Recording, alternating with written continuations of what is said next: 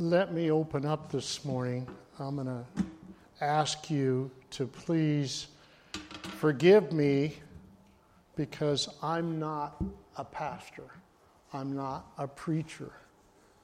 I do teach, but not necessarily God's Word.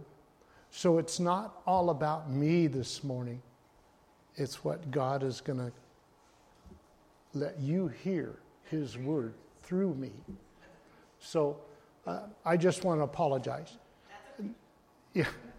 And, and it is not that it's a last of the minute type thing, because what I am about to talk about this morning, I was putting together because in March I've got to spell one of the pastors here, and I start a couple months ahead putting a message together. And then as God is revealing things to me, I keep filling it in, throwing it away, changing it, dumping the computer, go back and start over again to finally come up with a finished product. A couple of weeks ago, one of the pastors, as we were going through the book of Matthew, talked about forgiveness. And the pastors are really good with expositional preaching, taking God's word piece by piece and breaking it down. I don't feel real comfortable in it because I don't, I don't have the, all of the foundation I feel I need to do that. So it's easier for me to share things from a layman perspective, from sit, somebody sitting out there in the chairs on it, on a topic. And so the topic that I'm picking, that I want think God needs to talk to us about more, is forgiveness. So if you would open up your Bibles to Matthew chapter 18, verse 21. Matthew 18, 21. Now, this is the parable of the unforgiving servant. And whether or not we want to admit it, as children of God, as believers, we are servants. So this can apply to us as well. Then Peter came to him and said, Lord, how often shall my brother sin against me and I forgive him? Up to seven times. Jesus said to him, I do not say to you up to seven times, but up to 70 times seven. That's 490 times. Holy tamale. Therefore, the kingdom of heaven is like a certain king who wanted to settle accounts with his servants. And when he had begun or begun to settle accounts, one was brought to him who owed him 10,000 talents. 10,000 talents, by the way, I looked it up, in today's day and age is $3.2 billion. So this is not going to be repayable. Just figure it, it never happened.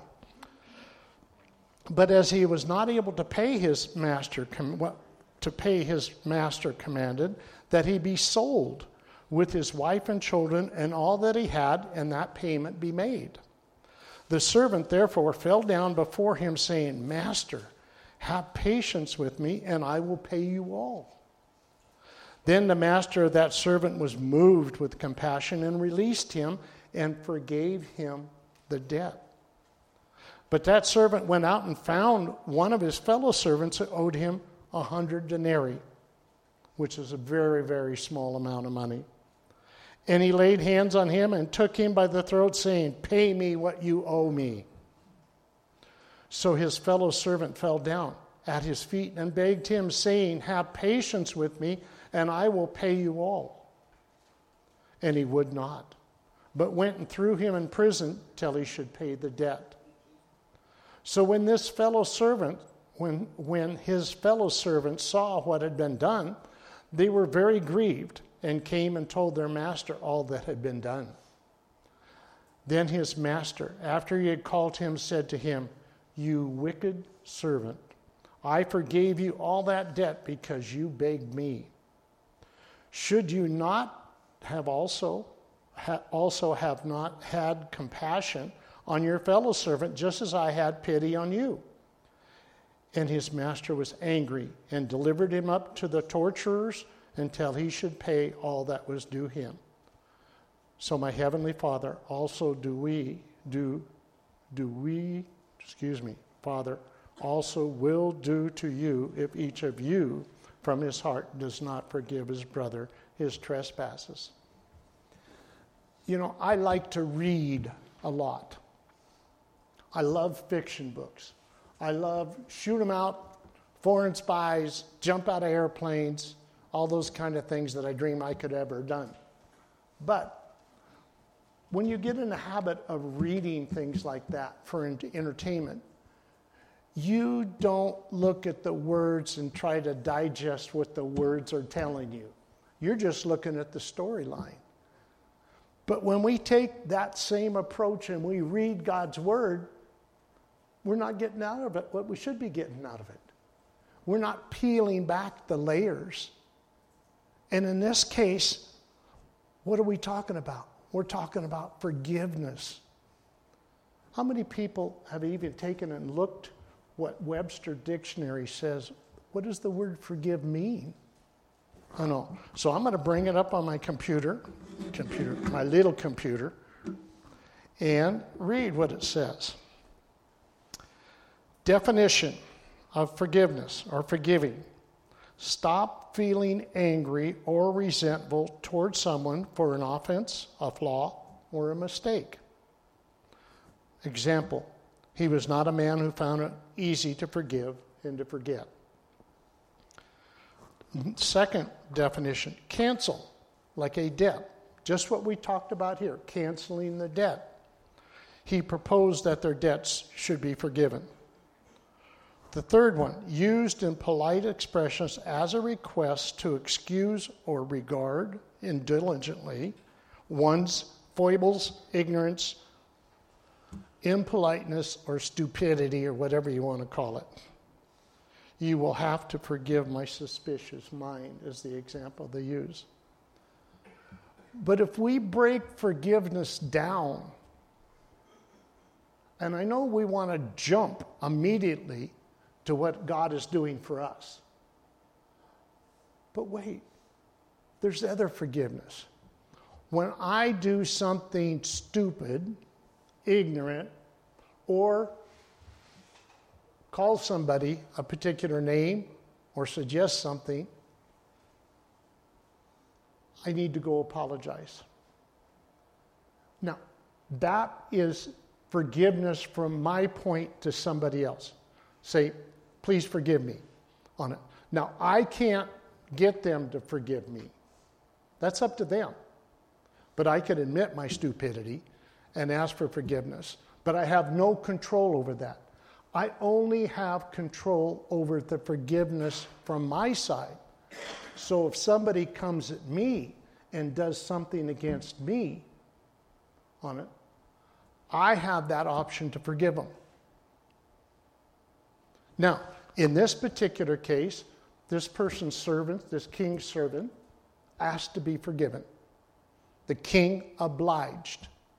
But then the servant went out and didn't forgive somebody who owed him money, and he was put into prison. So you got both sides of the issue going on there. So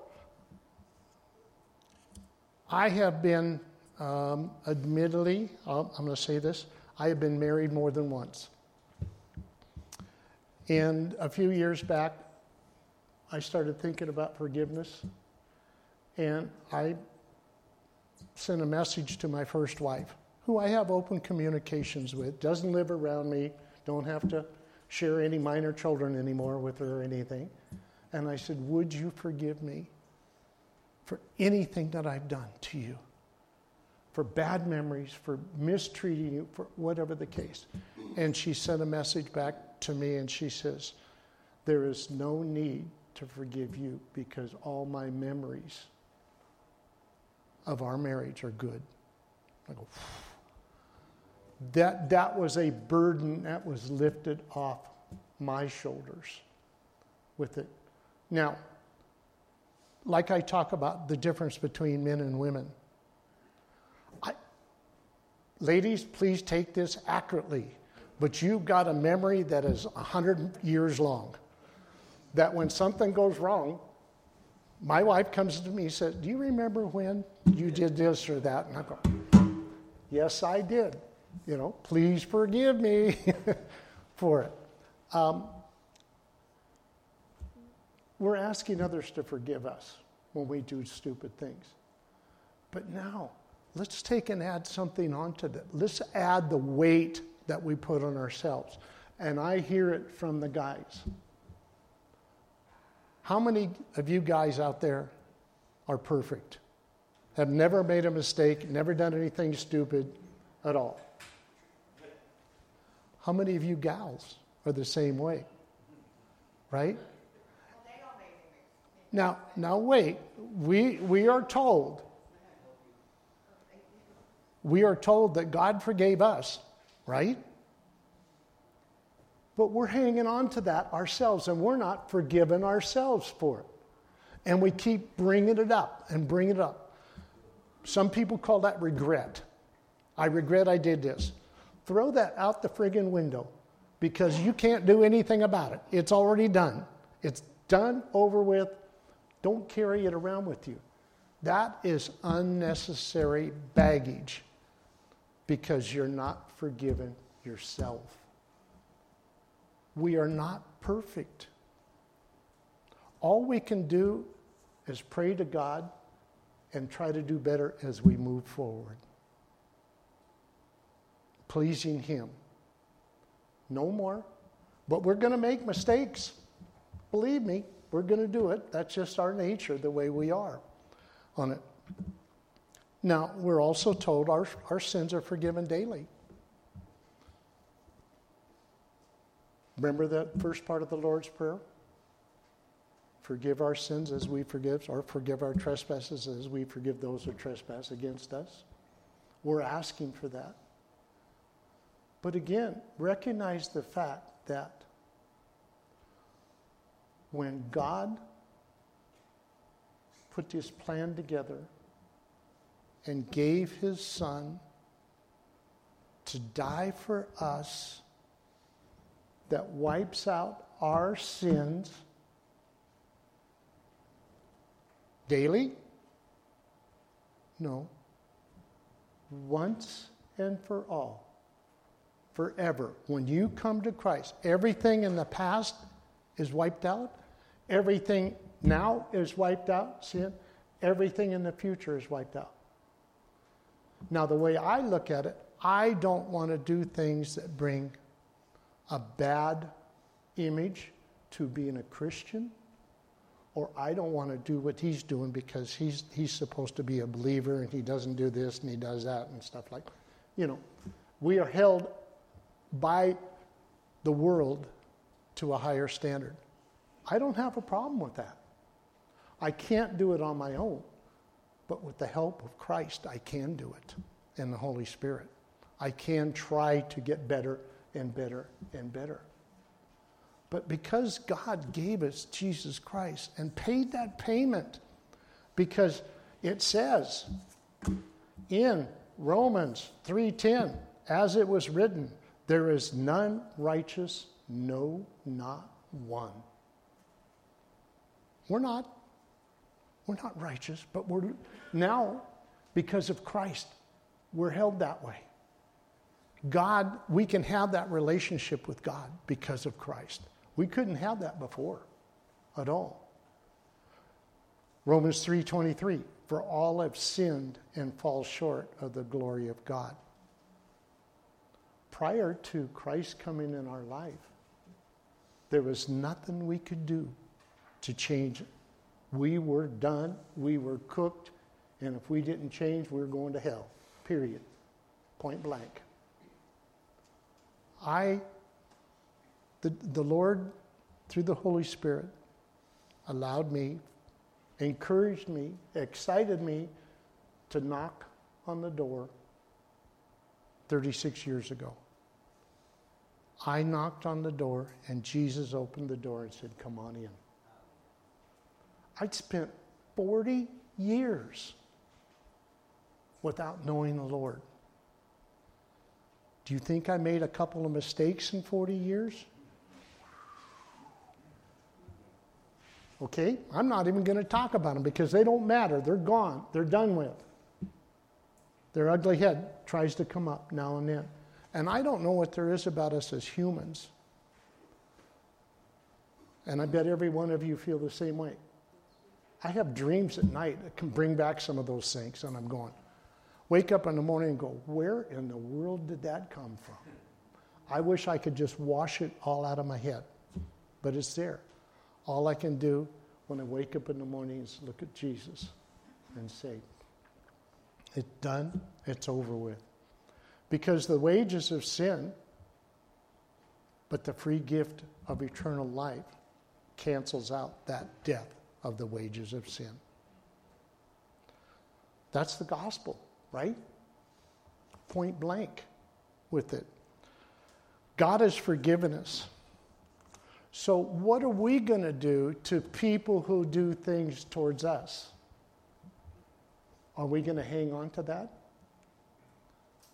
And think about this message, this parable right here. That servant who did not forgive the servant who owed him a small amount of money was put into prison. Now, let me ask you when you haven't forgiven somebody and you think about them, what happens? You start to get your chest starts to get a little tight, your jaws start to torque over a little bit. You think, man, I should have told him this or her that and this and that and everything, and it comes right back up. It is holding you in jail because you haven't released it. So, as I started preparing this message a couple weeks ago, I sat down and said, Who do I know that I need to forgive? Who do I know? And I'm not going to mention it. I just went back and got down on my knees and asked God to take that from me. Remove that from me because it is a block it interferes with my joy in life when I think of, you know, like, here I go. We're out in this weather. I make a stupid mistake of pulling out in front of somebody or turning or not turning on my turn signal, and somebody gives me the one finger salute. You know, I wish I could stop and apologize. I could wave, but that, that you know, I know in which way they're going to take that when I wave at them. They're not going to take it in a good way. You know, I'd like to say, I'm sorry. I did it. I didn't see you. Whatever with it. But I can look in the mirror and whatnot, and I see them pounding on the steering wheel and stuff like that, and I know what they're saying. But who is there in your mind that you need to forgive? or to ask God to take it from you because sometimes these hurts are so bad. The memories are so bad about them. We can't forgive them on our own. We don't have that power. It's like being addicted to something, whether it's alcohol or drugs. On our own, it's almost impossible to overcome that. We have to have the Lord there, His power to do it. And when it comes about, it's not about me, it's glory to Him for doing that. So I want you to think about the different layers of forgiveness. And of course, as we go on in Romans on the road to salvation. Romans 5 8 says, But God shows us his love for us in that while we were still sinners, Christ died for us. Romans 10 9 through 10. Because if you confess with your mouth that Jesus is Lord and believes in your heart that God has raised him from the dead, you will be saved. For with the heart one believes and is justified, and with the mouth one confesses, confesses, and is saved. Romans 10:13 For everyone who calls on the name of the Lord will be saved. Romans 5:1 Therefore since we have been justified by faith we have peace with God through our Lord Jesus Christ. In Romans 8:1 There is therefore now no condemnation, no action action against, no blaming at all for those who are in Christ Jesus. Fellow brothers and sisters, not necessarily of the door church, but of Christ's church, the world church. We need to keep that in mind that it's not just us right here. It's other believers that we walk into, we run into, and stuff like that. We're going to run into it. But I, I can tell you that when I wipe that slate clean of forgiving, there is an incredible weight that's lifted off my shoulders. I would pray that it would be the same for you. So think about that. And I, and I thought about what Craig was saying something this morning that we, uh, when we ask somebody to forgive us and they don't, oh well, with it. But when somebody does forgive you, just like when somebody thanks you, what's our natural response? Oh, that was no big deal. You don't have to say, you know, this or that to me and whatnot. No. Thank them for thinking of you and acknowledge. I appreciate you saying that to me. Don't shy it off. Don't because it robs them of that joy and that relief of forgiving you. So I didn't go very long today. I didn't have a lot of scripture plugged in because I normally do and all. Uh, I want to thank you for your indulgence and allowing me to fill in just a little bit for our pastors.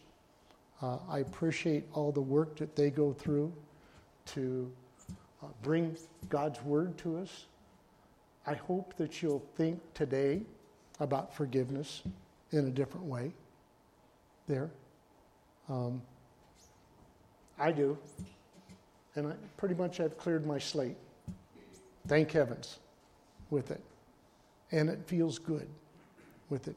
So let me also apologize to any of you that I have offended you, said something to you, looked at you cross eyed, or not done something that you think I should have done, I apologize with it. So let's pray.